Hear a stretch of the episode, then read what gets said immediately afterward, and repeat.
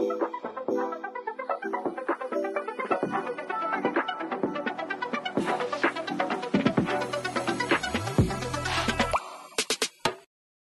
everyone, and welcome back to another episode of Blame It on the Stars, where we give you an inside look to what's going on in the universe so you can blame your problems on the stars. It is Jade here. And it's Kara.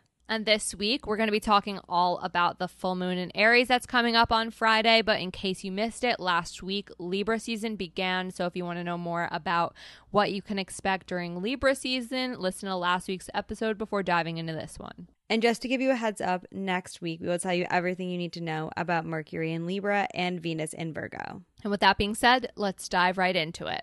So the full moon in Aries happens on Friday, September 29th at 5:57 a.m. Eastern Standard Time. Per usual, the date and time are from the website astroseek.com. What you need to know. Full moons are a time for releasing so we can get our lives into balance. Since these are Aries themes, we might be needing to let go of some things in our life to create some more space to have more autonomy and possibly personal freedom. Since this full moon is balancing the Aries and Libra energy, there's going to be a need to have some balance between the things that you want to accomplish in your life and other people's expectations how this affects you is you might have a strong desire to release and break free from your everyday routines to explore new experiences. Aries is a sign with a lot of physical energy, so during this full moon, engaging in physical activities such as exercise, sports, going for a walk could be a good way to release that energy. So, why this matters full moons are typically associated with a completion of a project or a goal. It's always a really good time to acknowledge your accomplishments and celebrate the work that you have done.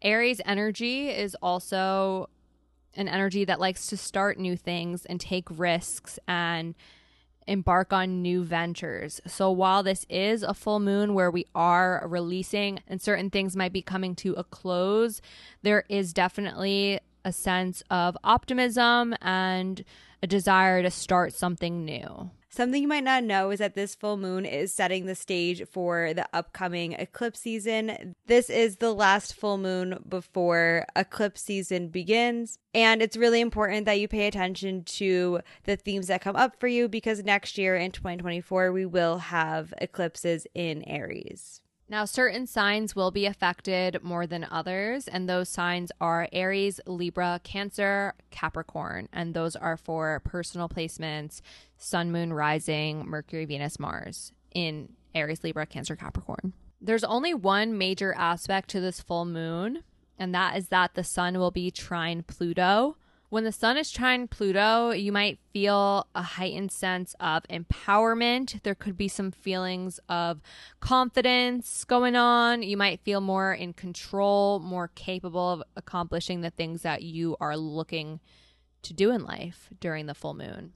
Also, the trine to Pluto is really encouraging us to self reflect and look within. This is a really good time for journaling and it can bring about a lot of healing. And that's pretty much it for the full moon in Aries. But if you're curious to know more about how this might affect you on a more personal level, then this is your reminder. We do offer readings. Readings are hosted on an app called Intro, which allows for FaceTime style calls.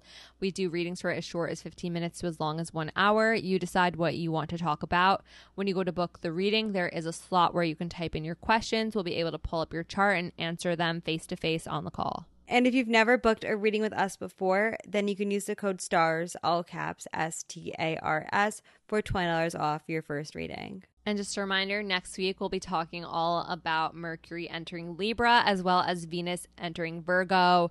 There's a lot of juice to that. You'll hear why next week. It is kind of special that they're both happening at the same time. So if you want to know more about that, then definitely stick around for next week's episode. But until then, if you want to stay in the loop with us and what's to come, make sure you're following us on social media. We are on Instagram, TikTok, and YouTube at BLME The Stars. That is all for now, and we'll see you all next Monday. Bye.